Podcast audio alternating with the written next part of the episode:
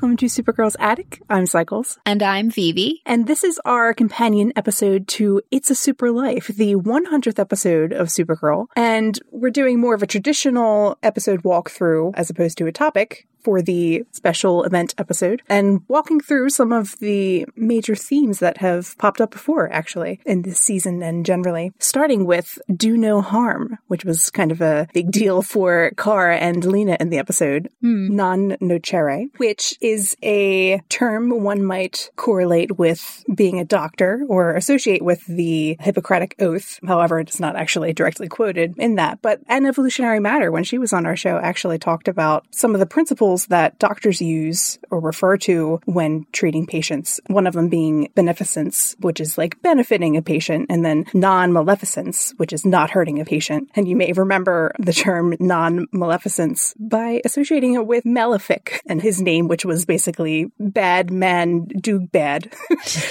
Yeah.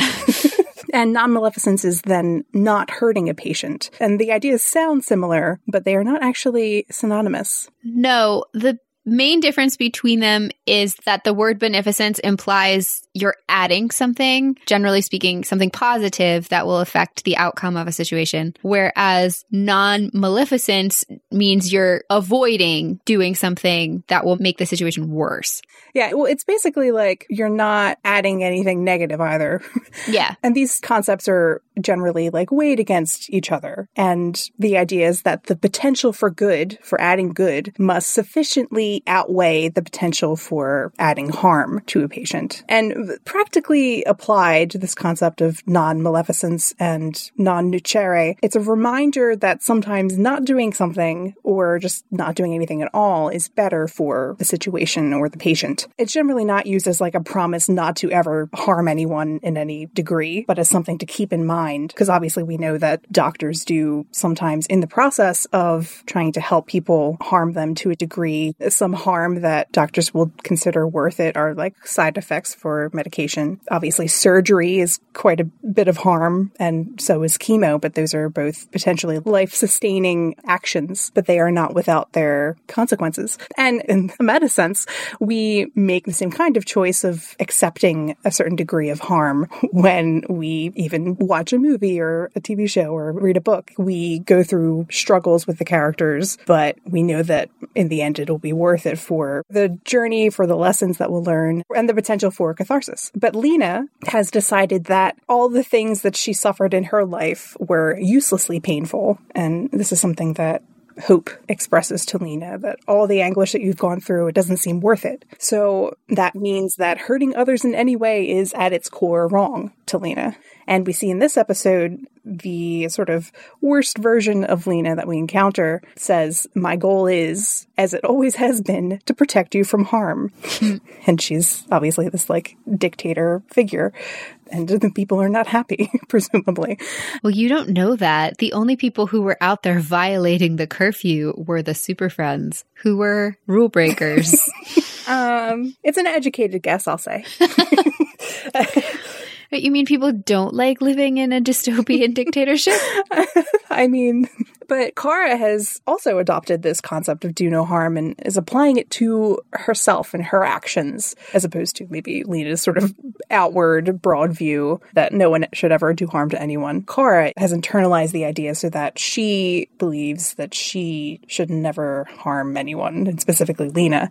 And related to that, Kara's end goals that she mentions in this episode are fairly lofty. Like the concept of do no harm, like keeping everyone safe on Earth is a pretty expansive goal. And then when she is explaining why she wants to go into the past and change it, she says that she's changing history to save history. So there's a degree of like, if I fix my friendship with Lena, there will be positive results that ripple outward. But in the process of doing that, Kara is very much tunnel visioning on her relationship with Lena. It was nice to see the extension of that problem of focusing very narrowly versus looking at the big picture with Kara in this episode, especially because we just talked about how prominent it was in last week's podcast episode. And Kara has always struggled more with this when she's in a crisis and kind of at an emotional crossroads. One of the other times that really stands out is you think back to in season two when Alex is kidnapped and Kara getting so focused on wanting to save Alex that she has to be prompted to look at the bigger picture. And then also, we saw it again in season four. Yeah, we talked about it in the episode in season four when Kara was so focused on finding Lex that she missed her coworker Franklin camping out underneath his desk and just overheard his conversation and started talking about things relevant to her quest to discover Lex's plans. And by the end of the episode, she realized that she had been overly myopic. That's how she explained it. She also has an issue with, in a crisis, on the other end of the spectrum, having too much of a focus on the big picture in terms of like in season two when she was worried that wanting to save Lena and then Mon-El on the ship made her selfish and like what that meant on a grand scale that she wanted to save her friends versus like coming up with a plan to accomplish all of her goals and got Kat to kind of recenter her there. And then obviously last week with her trying to look forward into the future and see the whole of her relationship with William before they had even started it. and Winn obviously helped her shift a little back into reality and what was in front of her. But in this episode, she's having that opposite problem of the narrow focus and taking things maybe too much one step at a time, which was Winn's advice. Well, and that kind of goes back to the issue of Kara when she thinks she's made a mistake will overcorrect, overcorrect a yes. little to the extreme. Absolutely. and we see her kind of like want to see each like sort of scene was how it was portrayed after she made a change in the timeline and like observe stuff that didn't really matter to her process and Mixie's like this is exposition. Well, but yes and no because there were also points at which she was like yes, this is the solution too soon mm. because she was so focused on one singular part of it that she didn't look at the rest. Yes, but she was also very much like, I'm going to watch what's in front of me right now, as opposed to mm. thinking yeah. steps ahead and being like, let's just let this play out a bit. and she repeatedly needs to be reminded that, like, the bigger picture exists. Which is why I kind of joked to you that Mixie arriving and dispensing with Kara's normal support system reminded me of, like, how in Disney movies the parents are always dead. Um, because in order to have those emotional journeys and those revelations, like your support network being there is like a cheat in a way. But it was fun to see Alex be present when Mixie shows up because they have very different reactions to some of the things that he's saying. Yeah. And his offer to Kara results in them having very different understandings of why Kara might want to accept his offer. Specifically, Alex frames it as, well, if you think this is the best chance to set things right with Lena before she hurts someone, with that being the key part, thinking back to Alex whose background is as a doctor, who also is thinking, you know, reduce harm to people, versus Kara looking at it as, how would you put it? she starts with the friendship and then kind of is like, well, they'll have these positive other effects. Which, not totally wrong, I guess, depending. um, yes. The other part that was funny in that opening scene and where it makes sense to me that they took Kara's support network out of the equation is that when Mxyzptlk starts explaining and showing the video of all the things that have transpired between Kara and Lena, Kara is fixated on the video. Alex is the one who is watching Mixie. Hmm.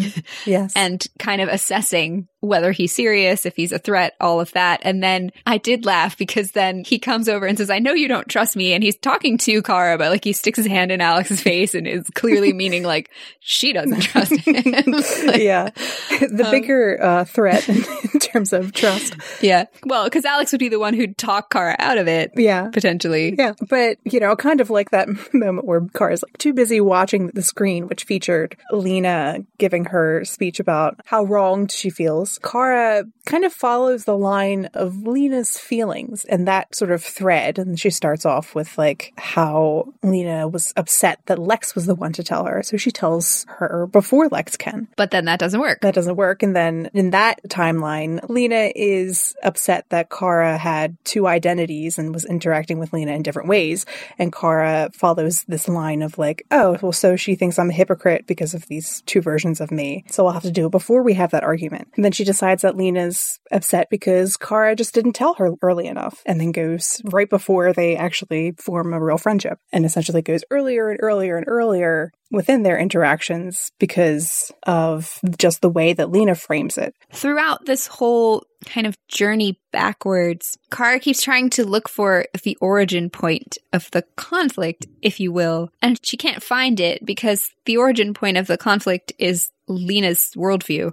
And mm no matter what she does or how she does it, if Lena doesn't want to make that change to her own perspective, nothing Kara does will fix it. Mm-hmm. And the other problem here is that Kara, in tracing events backwards, becomes so micro focused on these specific incidents with Lena where she's like, oh my gosh, I made her mad at me, or I made this mistake, I did this, that she forgets major things that happened in her own life, like almost dying, uh, or the witches in season three staging the eclipse that again, like almost killed her. Um, to the point that Mixie's like, okay, we can't trust your judgment anymore because you are looking for such small things that you're gonna die. like, yeah. It's kind of like watching a cartoon of like a little kid who wanders out into traffic, like to chase a balloon or something, and there's a truck barreling down the, the road. Like, yeah, that is actually a good comparison. And then Kara finds a timeline that she thinks is the solution. And it's very telling the way she frames it. She says, This is the timeline where I truly do no harm to Lena. Mm-hmm. And that is her focus However, every single timeline that she tries, not only has she forgotten about things that majorly impacted herself, she also has forgotten about the context of those events and the ways in which her choices performed a greater good for the world at large because she was seeing kind of beyond this single thing in her life and remembering the importance of what she stands for as Kara and also as Supergirl and what Supergirl represents to everyone else besides Lena. Mm, yes. One example that comes to mind is when she grapples with telling the world that Kara Danvers is Supergirl and saves Lena's life when she makes that decision. And then Kara cut to, you know, her watching it and she's like, I've always been so afraid to reveal my identity to the world, but look, it saved Lena. And it's like, that's, that's one, of course it did, number one, but like, that's one effect. And you were afraid of it because of the other thing that happens. yes, all the other things that can happen. And Kara experiences so many of her fears along with you know, those hopes that she had with regard to Lena. And she sort of hones in on the positive results that she can get within that relationship and is then blindsided by the fears that she had initially about what would happen and why she made those decisions to begin with. And I really liked the fact that that realization of both Kara getting all the good that she has hoped for, but also seeing all of the things she was afraid of. Mm come to life being part of that timeline because it fused season three and then season four, which was really centered around the issue of hope and fear yeah. together and kind of pulled the whole of Supergirl's universe from season one all the way up to the present mm. into being in a way that was very cool yes. and also disturbing. and also disturbing, especially because in season four, Kara's identity was sort of this subtext in terms of her being an alien. So having all those elements at play are a lot. so Kara achieves sort of the perfect outcome with her relationship with Lena in one of the alternate timelines. And she almost immediately tells her that she is Supergirl. And as a result, we see all these positive effects in their relationship that, like, Lena is willing to keep Kara's secret even under pressure. And they save the world together as partners and work in tandem without that conflict that we have seen in previous seasons in our timeline. Did you just quote Wicked on purpose? Possibly. and then Kara says, you know, the world sees Lena for the hero she really is. And you see her face and she's like really genuinely happy to see positive effects for Lena in her life and for them to have a really solid friendship. I'm laughing at your accidental reference to Wicked just now because there was a line that Kara says to Lena, the imagine what we could do together, which sounds very similar to a line from Wicked between the two main characters. Mm-hmm. Which is fitting because, well, one, obviously we had the For Good episode, which was sort of the that turning point. turning that was like right before things started to get more contentious with Lena and Kara. And Lena's like, the reason I don't go down a dark path is because I have friends. Hmm. and you've talked about before how in Wicked, Glinda and Elphaba like wanted to be friends and partners and work together and kind of imagined what that might look like and how great their partnership would be, but it never really came to fruition in kind of a tragic friendship way, which is a nice Yep. parallel here. it was a great choice um, as as a symbolic representation of what is happening here. Yes. But even early on in, you know, the nice Kara Lena friendship timeline, when she tells her in a way that Lena is happy with, right away there, there are still like red flags that Kara would have to ignore to be comfortable that early on. Yeah, there was Lena's reaction after uh, Kara reveals that she's Supergirl. I was like, well, I guess I should recall those alien detection devices. And you, as the viewer, thinking back to how much Kara hated them, are like, yes. And she's like, well, because clearly they didn't work very well. And it's like, oh, so close and yet totally wrong. Mm. Um, yes. I mean, obviously, Lena learns from that experience of being Kara's friend in a more genuine way in that world because you see all the little like newspaper headlines about them taking down like anti alien forces and helping people and whatnot. And she clearly still made the image inducer because hmm. we saw yeah a surprise Otis Graves using it from beyond the grave. ha, ha, ha. So the nice timeline with Kara and Lena wasn't exactly perfect either. Well, and certainly not by the end. no. But that takes us to Kara's fears coming true, to contrast with all of her hopes with Lena coming true. And these fears of Kara's are proven systematically to be valid. they sort of walk them through. Yes, across every timeline. Yes. And Kara's first attempt to tell Lena the truth in a season four scene, essentially. Lena immediately leaves and then runs straight to go tell another person Kara's secret that she just told her. And like after years finally decided that Lena was a good person to tell and then Lena immediately goes and tells someone that Kara hadn't decided she wanted to know. And also, I joke to you, Lena left without even having lunch. Which is truly cruel terrible timeline. Uh, and Lena, in one of the timelines, doesn't help Kara save people because of their rift. She comes back later on, but a bit too late as things escalate and everyone dies there, which takes us to the death portion of Kara's fears. In that same timeline, Lena dies because of it. Yeah, that's the season three timeline. Yes. And then in the season two timeline, where Kara tells Lena her secret immediately, everyone she loves dies because of it. Like literally everyone. Every, everyone.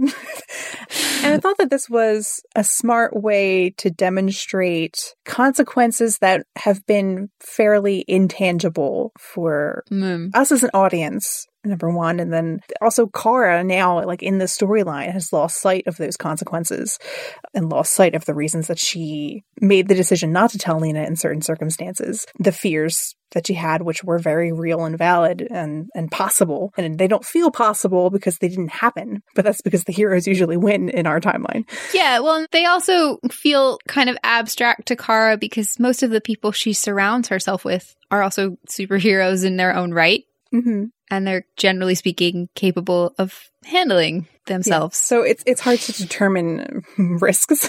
yeah. Kara's sense of the vulnerability of the average person does not necessarily extend to her closest friends and relatives. and going back to this idea of doing no harm and Kara in this episode focusing on that and losing sight of like those fears that she had, which were rooted in negative impacts for the greater good and for more people in her life than one individual. When she goes to confront the version of Lena in the worst timeline where she is a dictator, she says, You and I want the same thing, a world with no harm. And then she refuses to hurt Lena in retaliation for Lena attacking her with kryptonite. And then what happens is that Lena would have killed her had Mixie not taken them out of that timeline. And it seems that Kara comes away with the lesson, and we do as well, that in situations with self defense or defending others or in a myriad of different situations, sometimes people are going to be hurt and sometimes it's an acceptable level of hurt for the benefit of the greater good, which is more at the root of who Kara has been historically as a hero and her values. And we see, like, even in this episode, it's sort of demonstrated in that Kara is quite emotionally exhausted, as she expressed at the end of all of these events. But ultimately, they helped her and made her life better. And it's interesting to see some viewer reaction to the confrontation, which we'll talk more about, that Kara has with Lena when she tells her that she's responsible for her own actions. And implies that she is behaving like a villain. Some viewers kind of have that narrow focus of, well, couldn't Kara have avoided hurting Lena's feelings by implying that she's a villain? Because that's the thing that Lena is sensitive about. But that pales in comparison to all of the benefits that come from confronting Lena and letting her live with her own mistakes and holding up a mirror to her, as James put it once.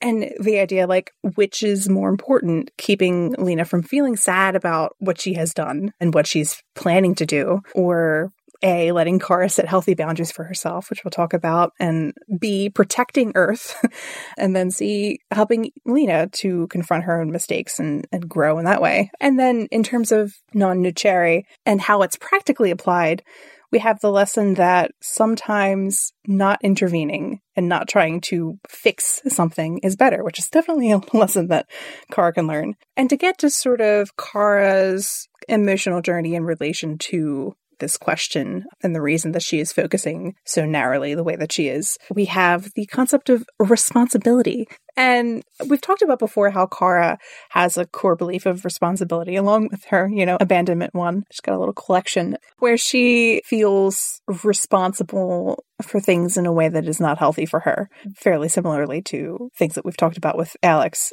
yeah. But with kind of a different slant to it. Kara feels responsible for everything generally, and this sometimes results in weak boundaries, which was a topic that we've talked about in one of our podcast episodes this season. Yes.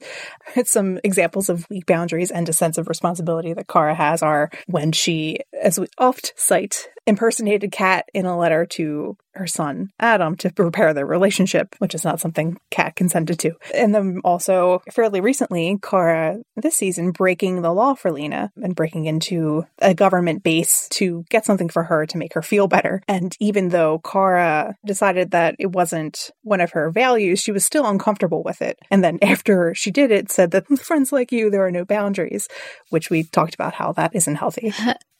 No. and in season one, going back to Kat, she expressed to Alex, Kat's problems are my problems. To which Alex replied, You need boundaries.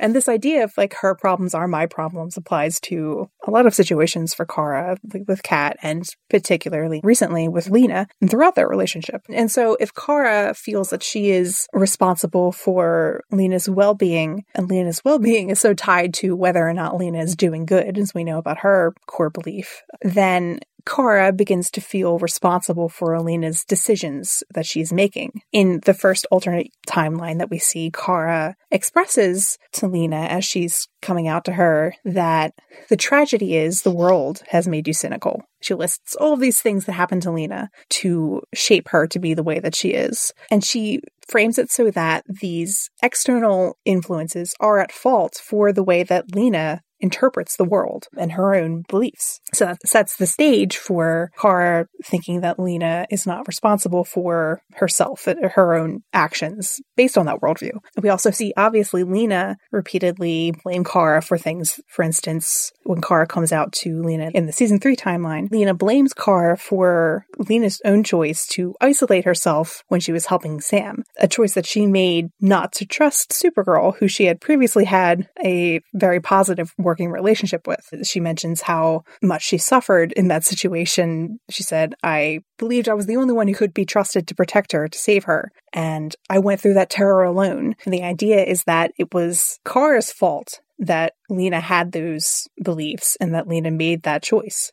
Yes, and it completely erases the fact that in the original context of that scene, Sam specifically asked Lena to bring in outside help, Mm-hmm. including both Supergirl and Alex.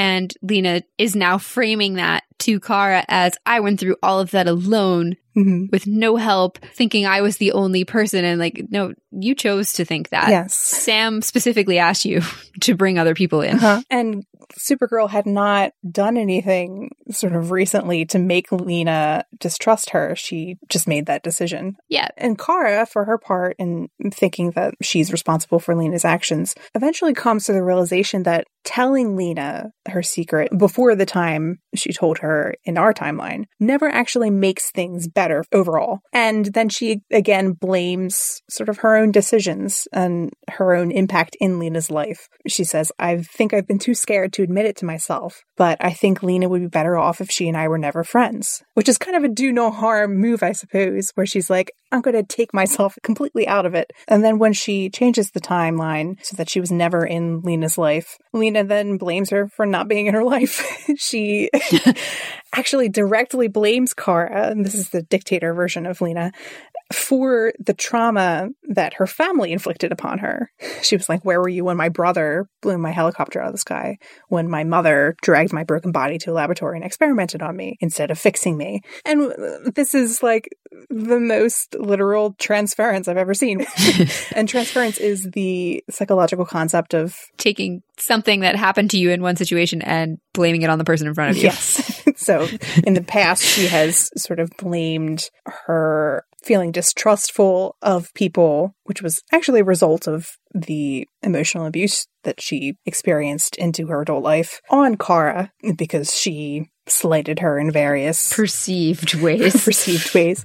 Yes. And the other thing that's very striking about dictator Lena, so the bad place Lena, is that her rationale and her accusations at Kara are very similar to the reasons that alternate universe Ben Lockwood ultimately gathers the children of liberty and murders Kara's entire family because he blamed Kara for his family's decision to join the cult of Rao Mhm. and then declared her as the person responsible for their deaths because she didn't save them despite the fact that they chose to like jump off a building. Uh, Yeah. And you're seeing Lena do essentially that same thing where no matter what Kara does to please her, there's always something else she didn't do. Mm. And there's always some reason that Lena's behavior is Kara's fault.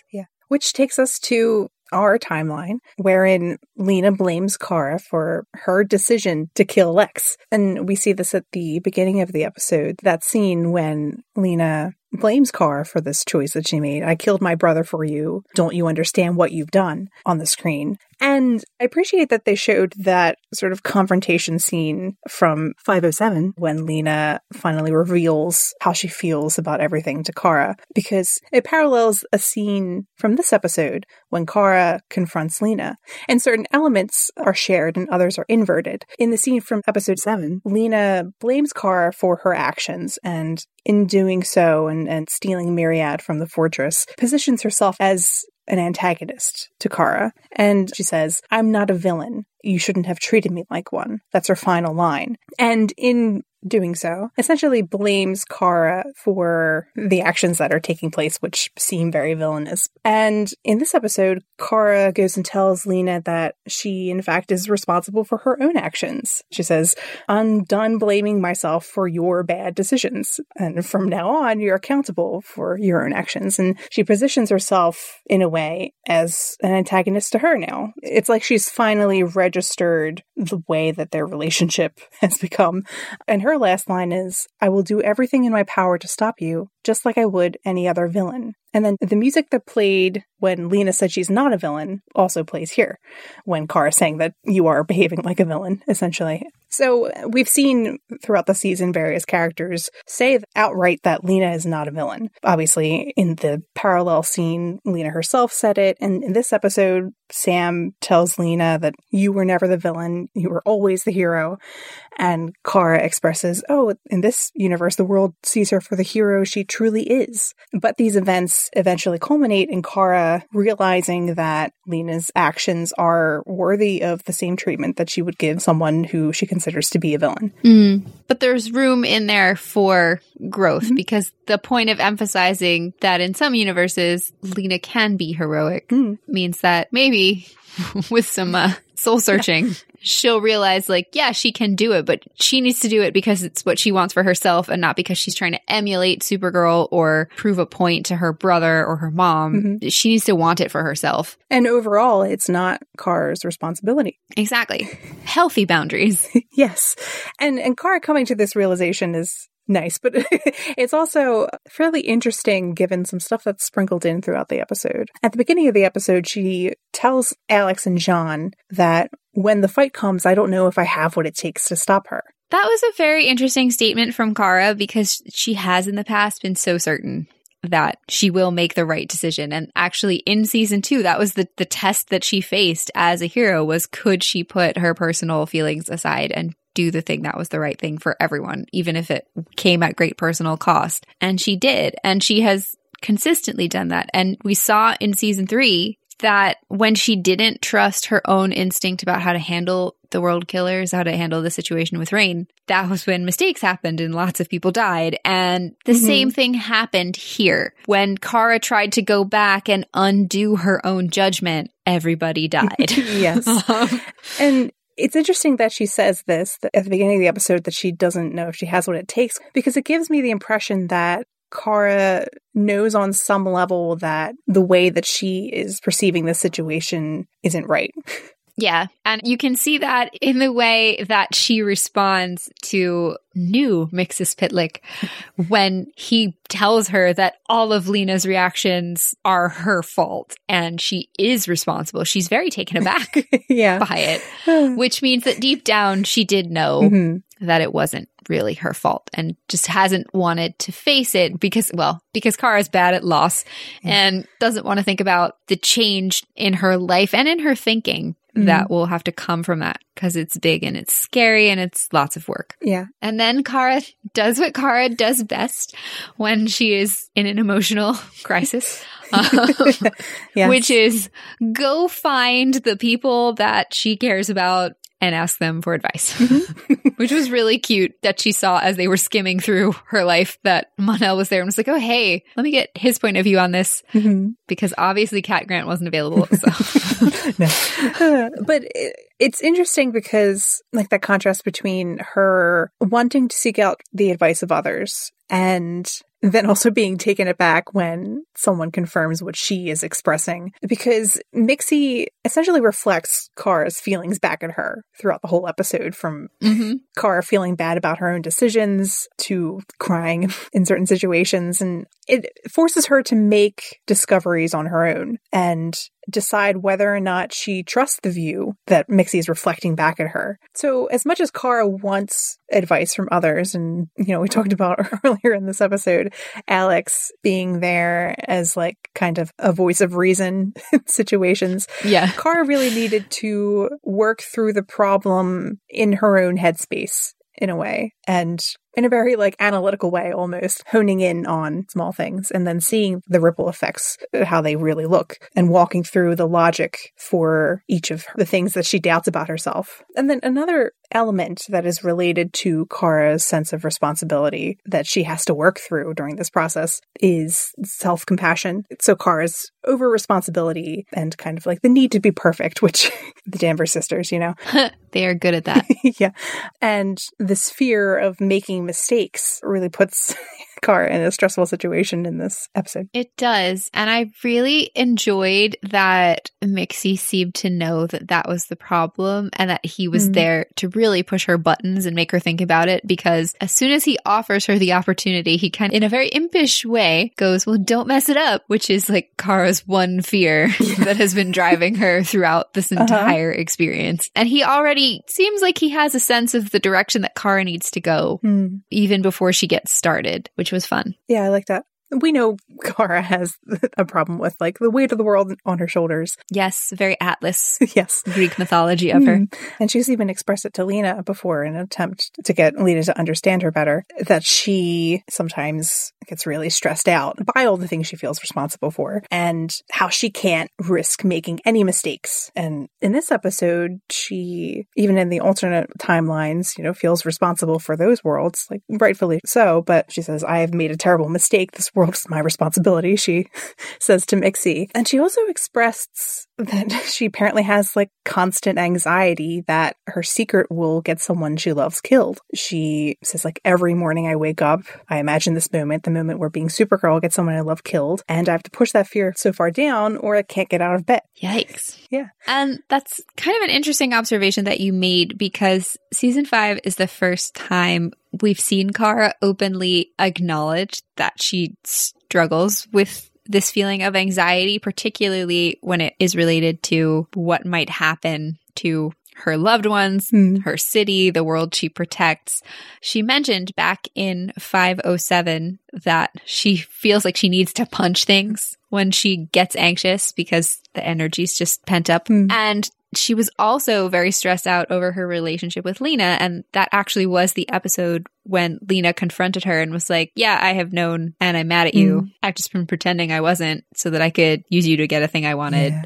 So nice catch there. Yes. And obviously, Kara's relationship with Lena just amps up the sense of responsibility and anxiety over making mistakes because of the way that Lena sees the world and, and how personally she takes decisions that Kara makes. And it makes Kara feel perhaps even more anxious about not making any mistakes, you know, that idea of doing no harm than usual. Hmm. And throughout the season, we've seen her feel worse and worse about it in terms of guilt. And she tells Mon-El in this episode that she hopes that Lena forgives her, but I don't think I'll ever be able to forgive myself. And Mon-El, in a nice nod to Kara's previous observation that his advice has gotten better over time, uh, yeah.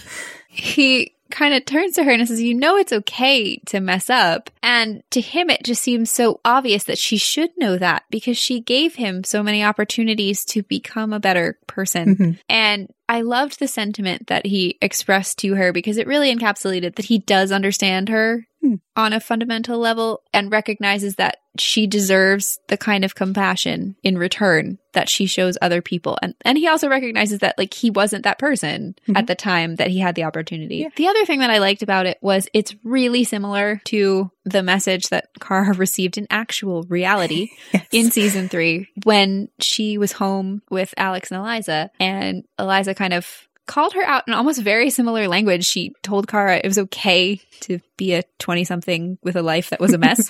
Uh, Yeah. um, but she also expressed that same sentiment that was like, you know, Kara is so open and so compassionate, and cares so much about other people, but she doesn't show herself that same forgiveness and compassion in return when she feels like she makes a mistake. Mhm. But then to see Kara realize the truth of that was really powerful in this episode. Yeah. It actually reminded me of this great quote from Buddha's Little Instruction Book by Jack Kornfield, which is stuck with me, which is that if your compassion does not include yourself, then it is incomplete. And that's kind of an area where Kara as a character has, for a couple seasons now, needed to grow to include that compassion for herself. And that quote has also reminded me of Lena at times Mm, yeah. and how she has had troubles with expecting perfection from herself. And we also know that she has had trouble with this concept of compassion with relation to Kara, and that has caused rifts in their relationship several times. And when Mon-El says you deserve the same compassion that you show others, that reminded me then of how Lena is struggling with that now and struggling to understand Kara's perspective and why she made the decision she did. Yeah, the moment in this episode where Lena kind of criticized Kara in the same way that the Alex who didn't remember Kara being Supergirl Hmm. was like, "Well, you don't know what it's like to be vulnerable. Mhm. You have this Lena being like, you don't feel pain when she's got the metallo heart, you know, thinking back to like Wizard of Oz parallels, you know, like the Tin Man who has no heart. Ooh. But also, it's a really nice inversion of the fight that they have in season 3 Mhm. when they're in the Valley of Juru and Kara kind of has a go at her about what kryptonite poisoning feels like to kind of get Lena to understand the weight of her decisions and the kind of consequences that they have. But a couple of characters who, in this episode and historically, have been very compassionate with Kara are her space family of Alex and J'onn. And they support, obviously, Kara not second guessing herself in that realization that she comes to. Mm, speaking of inversions of things that have taken place in seasons past, in a way, Mhm. I really enjoyed the contrast of Kara's recognition that Lena either needs to accept reality for what it is Mhm. and move on or not, versus the moment of Kara really taking in how much her family means to her and the fact that they have been there for her through all of the mistakes she has made related to living this dual identity. And like literally, Alex has been there since day one. And some of them have been kind of minor, and some of them, like the red kryptonite that nearly got both J'onn and Alex sent off to Cadmus as a Hmm. result, um, were pretty big. Yeah. And that hasn't diminished the strength of those relationships. And so to see her really appreciate that was nice at the end of the episode. Mm-hmm. And it kind of reminded me of when Kara in season three expressed to Lena that when you're family, you can say the things that you need to say and that things will still be all right in the end. And that comes from that foundation of those close to Kara and how, particularly with Alex, they both can make big mistakes or say mean things, but because they are compassionate with each other and understand each other, they can move forward. And it was nice to see Alex and J'onn and their reactions to this sort of dysfunctional friendship that Kara has with Lena. And J'onn actually called the events of the episode a fifth dimensional intervention. Which is a little bit funny because he did not want to intervene in Kara's emotional wallowing in season three. Yeah, but clearly they had like concerns yeah. about not just, you know, Lena's side of it, but the way that Kara had been interpreting and acting. And there needed to be some sort of intervention in those actions. And I also thought it was interesting and a nice sort of touch that Alex, you noticed, looked sort of surprised Yeah. when she saw the scene of Lena blaming Kara for her killing Lex and then saying, You shouldn't have treated me like a villain. Yeah. And, you know, Alex would, of course, be like, Kara, you didn't have anything to do with that. Like, yeah. And her face is kind of surprised and like a little bit aggravated, probably both at Kara for not f- expressing the full range of everything that Lena did and the way that she behaved in that episode, which Kara initially didn't want to tell Alex about. mhm. And then also probably at Lena. Also, definitely a little bit of Lena. Yeah. Yeah. because, you know, that's not something that they do in their family. And it was nice to see for Kara after all of these episodes of her being so guilt ridden and stressed over this relationship and Lena's feelings, which she doesn't really have any control over. hmm To have her be in a place where she feels centered with people who will look out for her. Mm. Which we saw that manifest itself in some really subtle but lovely ways Mhm. throughout this episode. Like J'onn walking in with the pizza was adorable, even if that pizza box was clearly empty because he would have ruined the pizza. It was sideways. Like It's a Martian pizza box. That's fine. it's shape shifting pizza. Um, I liked how he said, Hey girls. Yes, his very casual dad energy was really adorable. We also got to see like Kara and Alex hanging out without a lot of stress in it, and Mhm. Alex's sense of humor was peeking out a little bit, which she's always stressed about something, so that was exciting. It's nice to see when they like have some some light material. Which they needed because the other moment that we got was cruel Yeah. in the best way. Truly. and you, you, Vivi, have been upset that we haven't had a Thanksgiving episode this year. And now we have, and it was the meanest thing, and mm-hmm. Thank you. Yes. Alex visits Kara's grave because Kara died in the season four timeline. And she says she's sorry for not visiting her at Thanksgiving. And then she puts food on her grave. Which, like, uh, really? like, that's just a cruel thing. and I really appreciate it because we all know that Kara loves food. And to see Alex be like, here's this thing you love. Well, and because we've talked before about how that kind of little casual gesture of affection is a thing that was really prevalent throughout the family dynamic between Kara, Alex, J'onn, and then Eliza mm-hmm. for all of the season. So like that was just like the nail in the coffin, if you will. yeah. Correct. I mean, like that was also the only time Kara was brought to tears by watching one of her universes. So yeah. But speaking of being brought to tears by what you watch, there was a lot of meta and like self-referential moments in this episode. The episode seemed very aware that it was a television show and the 100th episode of Supergirl, they emphasized like viewing formats and like watching the events in Kara's life through first a projector and then through streaming on a laptop. Mixie flicks. Yes. and then beta mixie tapes and then like radio and newspapers appearing on the screen, which especially for a show that makes a lot of references and like has Kara as a character and Brainy as a character be big fans of media in general. It was nice. Mm, yeah. And we know that Kara Kara loves to like binge things with Alex and her friends. And, you know, to get to the crying part, there was Kara like watching her own show essentially and crying along with Mr. Mxyzptlk and eating popcorn and stuff like that. So that was nice. we have a bit of solidarity. And then there were actually a lot of contrasts with things that have happened in the past in the show, in particular with season two, which was when Mr. Mxyzptlk first appeared. Yes. And I said as soon as the episode came out and we saw like the credits and stuff on it, I was like, oh, this is going to be a do over to fix some things mm. because this was mm. the first episode of this season that the showrunners have any story credits on. And yeah. one of them was tasked to write the season two episode and clearly didn't agree with some of the things they mm. did in it. So yes.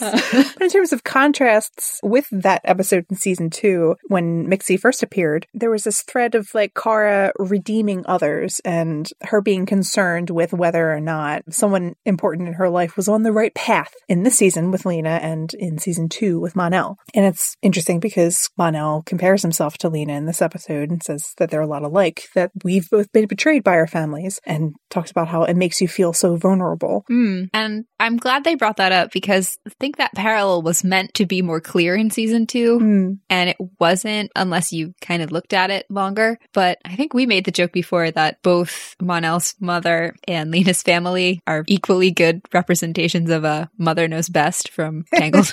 yes. Talking about betrayal by your family. Yeah. and, you know, that family also having some social issues. Yeah. And also with uh, abusing your children. Yeah. And in season two, when Mixie first appeared, Kara was trying to redeem Mon-El. And the show like supported this endeavor of Kara's that it was fine that Kara was entirely preoccupied with like fixing him and making him into the perfect hero. Although with limited success. yes.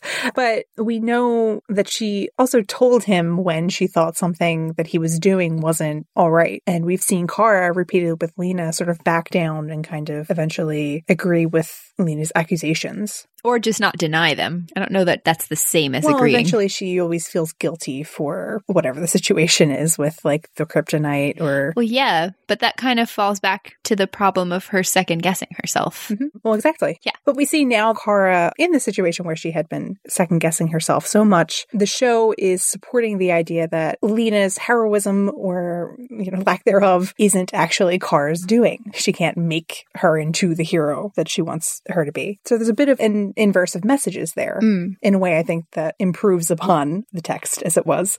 Yeah, there was a big difference in that sense between episode 213 and this one 513. My frustration when the first Mxyzptlk episode came out was that you could have removed that episode from the season entirely and nothing about Kara's storyline would have been different at all. Mm-hmm. She's literally standing in the exact same place in her apartment Hmm. at the end of episode 12 and the end of episode 13. She was there. She didn't make any new decision. Like the whole experience with Mxyzptlk, like the first time was just Kara being dragged along into all these weird situations where like dudes were fighting over winning her hand. Um, she was annoyed about it, but then she ended up not doing anything about it with the relationship.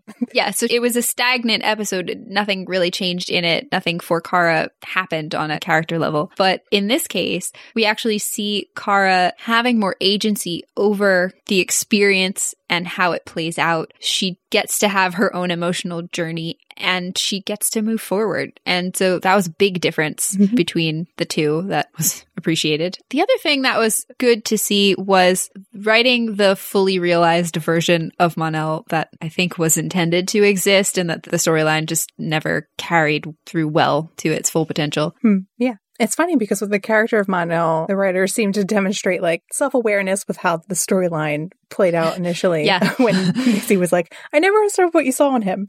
But then there's also a level of obviously love for the character and how they portray him as, you know, having grown, having good advice and being heroic. And then through the way that Kara reacts to him and how you can see that she has affection for him. I would also add the respect he has grown to have for Kara. Hmm. Like, yes. So it's interesting for a 100th episode, which is like looking back on the show thus far and seeing them recognize like storytelling mistakes that they have made, but then within that also demonstrating a love for the characters. In a way that makes them still feel consistent, but that also fixes in a way. They're basically doing the same thing Kara is in this episode in some ways. Like, if we could go back and do it again, it's a really meta episode. yeah. Well, I just felt like it demonstrated this two sides of the coin where like Yeah. there were nice times and then there were also mistakes. well, yeah, and really embodying that idea that there is good and bad to everything and that it isn't so simple Mhm. and that there might be reasons why things are the way they are. Yes. And then speaking of characters who have grown, Mixie, who says, I can't just come in anymore. I have to be invited. which I picked up last week and said that I appreciated as a change in tone. Hmm. And that was like the first thing they led with this episode, which was awesome. Yes. And then in another sort of meta sense and like reflecting back on choices they made in season two, he says, I only took on that other form and sophisticated accent to impress you, which felt so fitting considering the fact that the comic version of the character is like an older person with white hair. Who's closer to this version? Yes. And they sort of CWified him. Yeah. and made him more conventionally attractive. And then he also takes responsibility for his past actions and saying it was despicable of him to pursue a woman who was not interested in him very clearly, that he misread the room and he's going to do better. And he says, like, it's tough to be an imp and I'm going to try for the rest of my days. And kind of recognizing things are hard, but it's my responsibility to be better hmm which is nice in terms of this theme of responsibility and in terms of trying to improve upon the things that you're working on, like a television show called Supergirl. Yes. and it was also nice to see Kara interact with two characters that she also met in season two, like Lena, and who were not the best versions of themselves and who really appreciate her help. and who have grown as a result Mhm. of being around her and seeing the way she approaches the world and other people. Going back to Kara and her innate sense of compassion and what it does for everyone, not just maybe for whatever she's focused on immediately in the moment. Yeah. And then you had a season two comparison. I did. I really appreciated Mixie's little joke about, well, not a joke. I mean, it was serious, but Kara taking control of the narrative because the Mixie episode from season two had a very explicit reference to Hamilton Mhm. and specifically dressed Mon-El up as Hamilton and showed the part where he gets shot for basically not listening. Yes. Um, but this was a line in reference to the only song in the show where Eliza, the main female character, gets to have her say. Hmm. And so that was a nice, again, kind of inversion of what had happened in the past. yes. So that was cool. I did like how they came back to the motifs from each season when they were doing some of the flashbacky things, which was fun. Hmm. I like that also. And that line of like, wouldn't you like to see what the world would look like if you controlled the narrative reminded me of like fan fiction and how this episode seems to be communicating directly to the fans or making statements about fans in general a few times. For instance, we had Coville as kind of a not generally positive representation of fans and, and fanaticism. Correct. And that's what he stood for the first time. Yes. And that apparently went over some people's heads the first time. we talked about it in the Faith in Supergirl episode. Which is speaking of like flashbacks, one of our very earliest podcast episodes. Yes. And Coville's like, he mentioned Supergirl and Lena Luthor's divine victories. Right? And he's like, what could be better than one? Both of them together. Both and of them together. It's like, ooh, that metaphor is not subtle. No. And then another more positive, sometimes, representation of fans we saw in this episode was the Mr. Mxyzptlk himself. I particularly was amused by how he was crying along with Kara at Alex at her grave as they were like watching it. My reaction was like, when Kara cries, we as an audience cry. I also just liked him like sneaking the box of tissues in and being just very over dramatic about yeah. it. It just reminded me of moments like, let's take Alex wiping her memory or like Kara dying temporarily or like stuff like that. And it reminded me of what the actors have said about how like if one of them is crying, the other one will be crying off camera. yes. Like literally. yeah. But it felt like kind of a nod to a lot of what we like about the show, which is the depth of emotion. And Mixie says like emotions, drama at one point, like he's watching a TV show and no spoilers. I'm loving this at a time when Like, what? like, this is my life. Kara's like, stop. Yeah. Which it was funny because he has a sort of level of detachment that we as an audience have where like we can mm-hmm. joke about things that are very sad if they were like real things that happened, you know? So that was nice. And then I thought his sort of lovely ending speech was a great sort of nod to fandom in general and what shows like Supergirl, like what it does for people, can mean for people. Yes, he is like before I met you, I was pretty lonely, and in that pain, I would tend to sort of force myself on people. And out there with you today, saving the world, I felt like I was liked for being me. I felt like I had friends. That was such a Supergirl speech. It was really cute. yes, and I thought it tied in nicely the idea of kind of found family in a way, but in reference to the groups of people who like the show who make their own little families and have a special relationship with the media.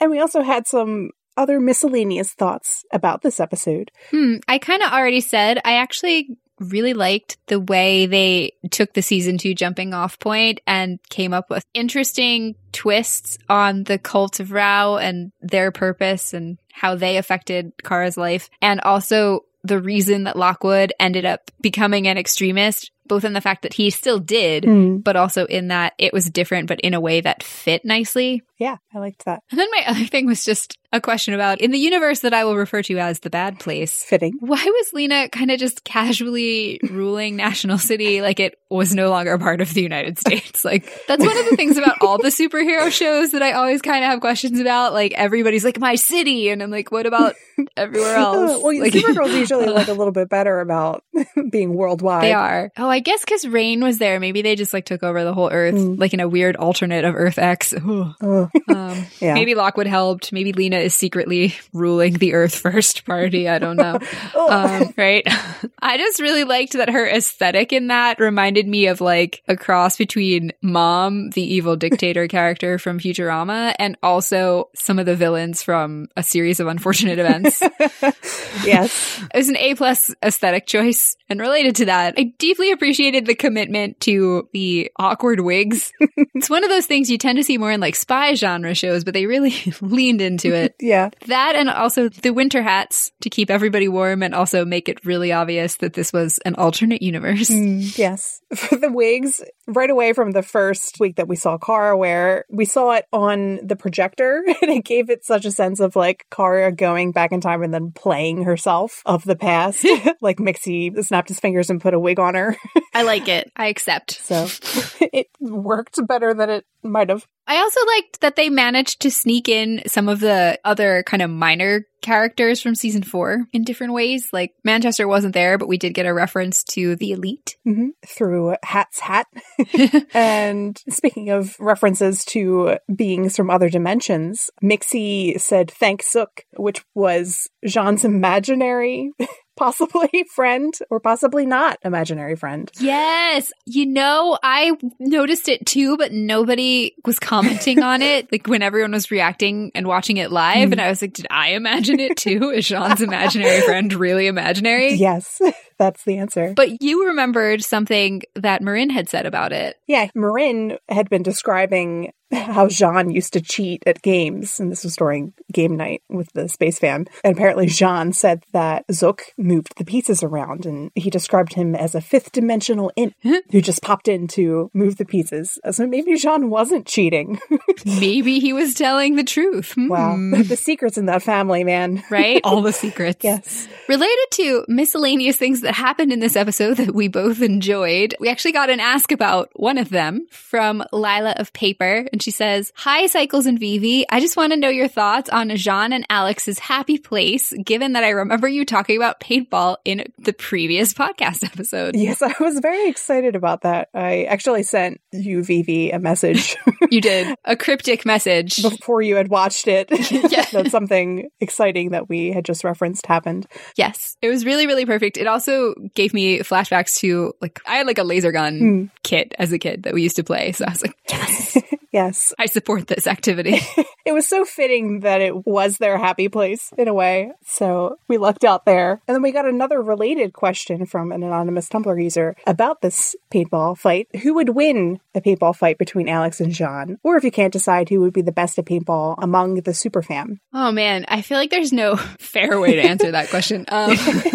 we actually had a discussion about this after our last episode in the Sunshine Protection Force. And I said that I thought J'onn would win the most often. Like if they played a bunch, he would come out on top the most. But that Alex would probably frequently, even though she doesn't have powers, get the jump on the other characters. Which she did actually she did. in the scene we saw. yeah, she shot J'onn with paintball before he even registered where he was. Pretty solid, which is deeply amusing in the sense that we've seen her be like a freakishly good shot like that in other contexts before and be competitive. so, yeah, and she's super competitive. Like it had similar energy to her and Kara in like their rope climbing mm-hmm. contest in gym class back when they were kids. yeah.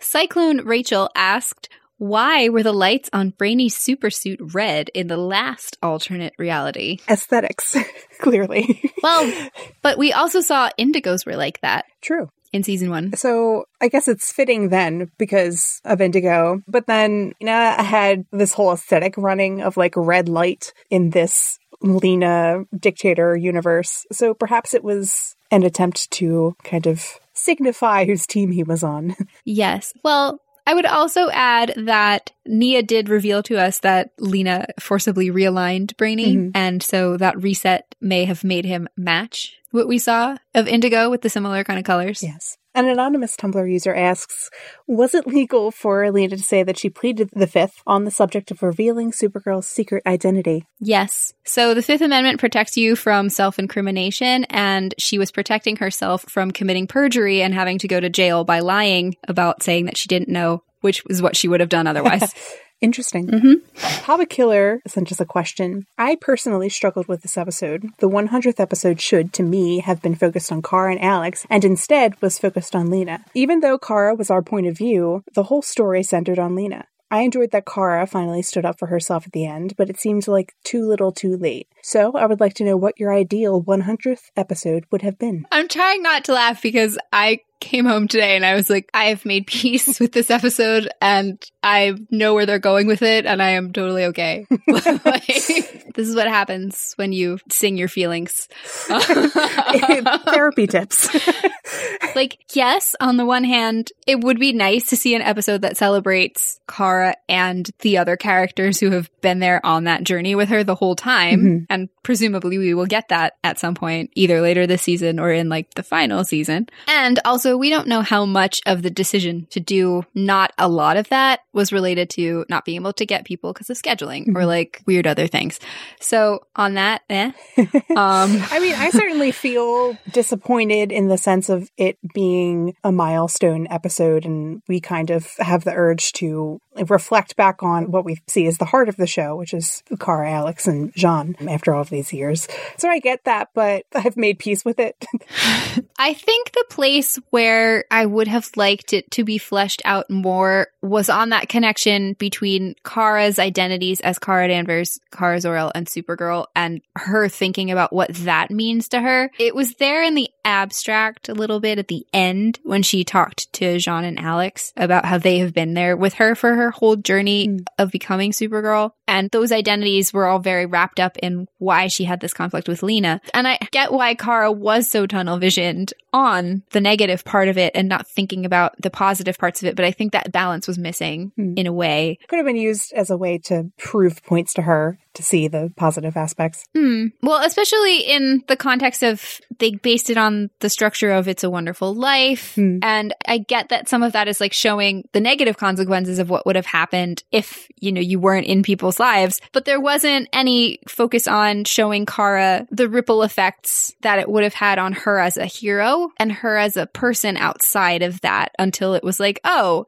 and because you were focused on Lena, everyone you love died. Yeah. I think they would have benefited from doing less alternate timelines and then spending more time in certain timelines and, letting Kara explore a bit. I actually liked that they did one for each of the seasons though. And I don't know how you would get around that. Yeah. Well, it's a pros and cons kind of situation. Yeah, it is. But I have to say, I liked what they did with the story that they ended up telling. Yeah.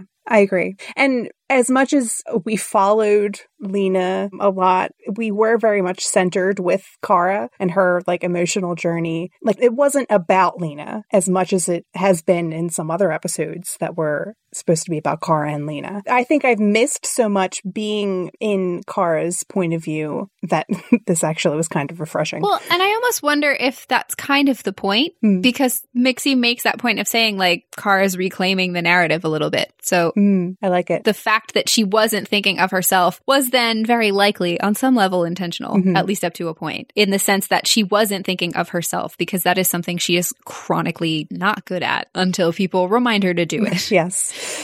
Speaking of, you know, focus and, and compassion and, and, her family. And her family. yeah. yeah. But that makes me excited for the rest of the season. Mm, especially knowing that some of those characters are going to get more to do and we're going to see how that connects to what's going on with Karen. So. Yeah. Do you have an ideal 100th episode that is sort of detached from what's already happening? I think it would have been fun if it was like an episode in the style of Xena's A Day in the Life, which was just a normal day for these extra normal people, kind of just doing the casual things in their lives that are not necessarily superheroing, but that are still like really fun and funny. Yeah. I mean, it's hard to say that it would have fit in the way that they've built this season because it is so like dramatic.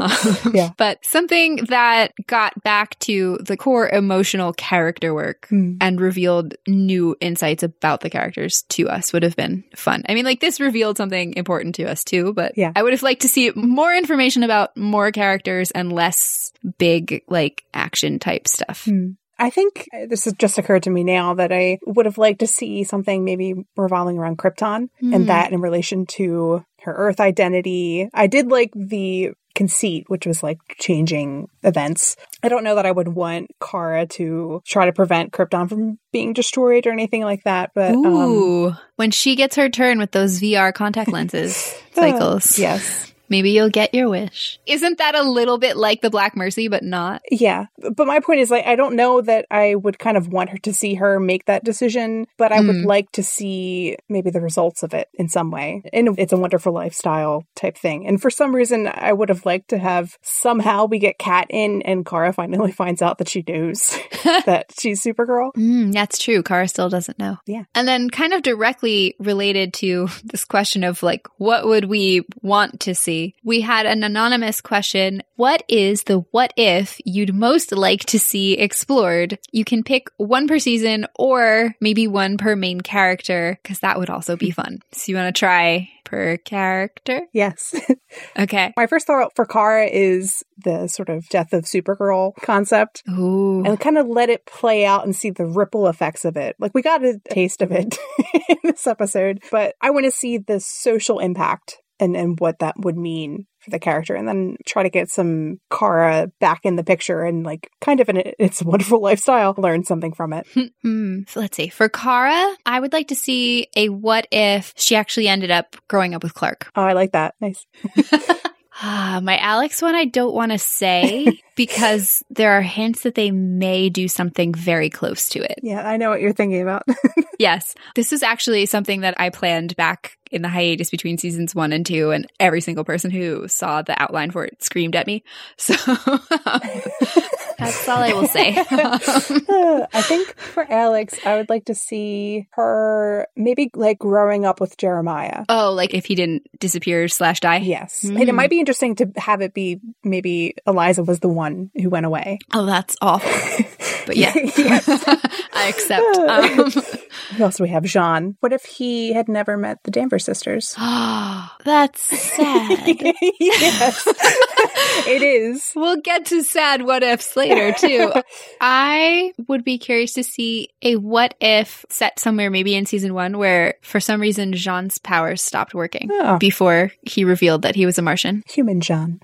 Sort of. Interesting. For Brainy, I would like to see him go full brainiac and like we see the consequences of it for a while. I'd like to see him in a position of power while being like emotionless mm-hmm. And see how far that goes. Let's see. See, some of the newer characters, I feel like we don't have enough depth Mhm. yet in that way. Once we spend some time with Nia, I know we are getting more Nia. Some of it will be backstory as well. So, well, like let's say it's a couple seasons down the line and we know Nia pretty well. I'd like to see it then like contrasted with if her sister got the powers ooh, hmm, yeah. and like what she would be doing. that would be kind of fun to see a comparison of like Nia and her sister and then Kara and Alex oh, yes. with, with the what if about who's the one who has the powers and Hmm. everything. Hmm. Oh, speaking of that, maybe James with powers, like as a hero. Oh, like if they never went away. Mhm. Ooh, yeah.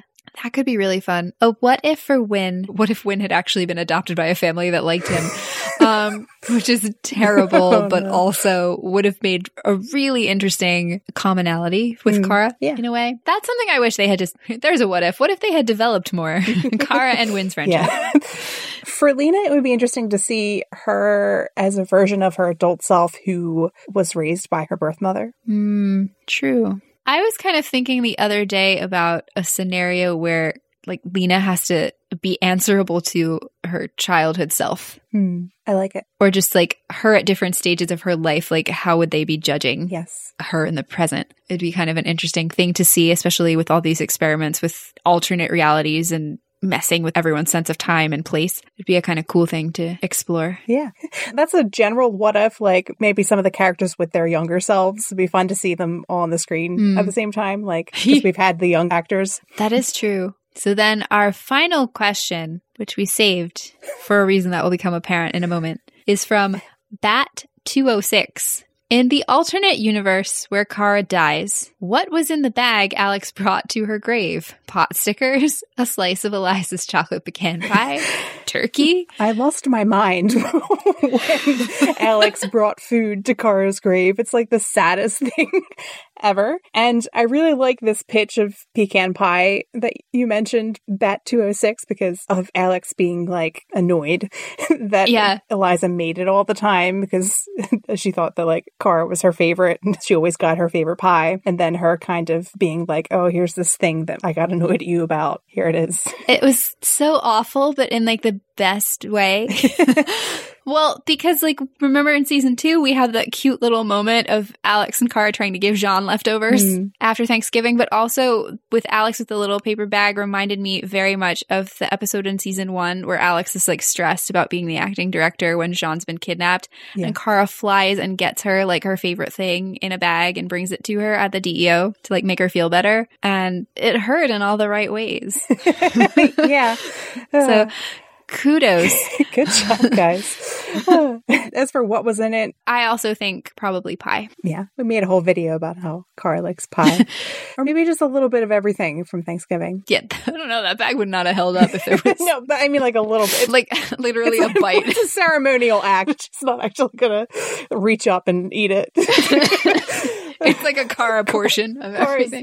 that into food that she comes back to life. Oh, maybe that's what Alex is thinking. Hang on, I want to build on this whole Alex at Kara's grave thing and just connect it back to Kara and her cultural belief that like you have to remember people Hmm. after they've died in order for them to be like at rest. And so that was nice too. Yeah. And it's also fitting because recently they've really been playing up like Alex, Kara, and J'onn all sitting and eating together and how they made a point of it. So it was very fitting. Here's a question for you. Yes. Has Kara taught Alex and or Eliza the Kryptonian prayer for the dead? Um, I don't know. I don't know that she I feel like she might want to, but would she feel like they could say it and it would have the effect of like what she believes needs to happen? Um, love bonds us all, probably, you know. True. I don't think at like the start of season one she would have. She may have since. True, because she didn't talk a lot No. about too many of those things until really that moment in season three where Alex kind of caught her at it. hmm She might not have yet, but she might one day. Maybe. Maybe right after she died briefly. You mean at the end of season four? Yeah. And on this happy note, that wraps Oh up. my god, stop. No. that wraps up our episode on It's a Super Life, the 100th episode of Supergirl. And we will be back in two weeks for episode 14 of season five, The Bodyguard. So during that break, if you want to send us any more of your questions and comments about the 100th episode or season five in general, or your theories on where you think the rest of the season is going to go, Mm. you can send them to us at Supergirls Attic on Twitter, Tumblr, or Instagram. And thanks for listening.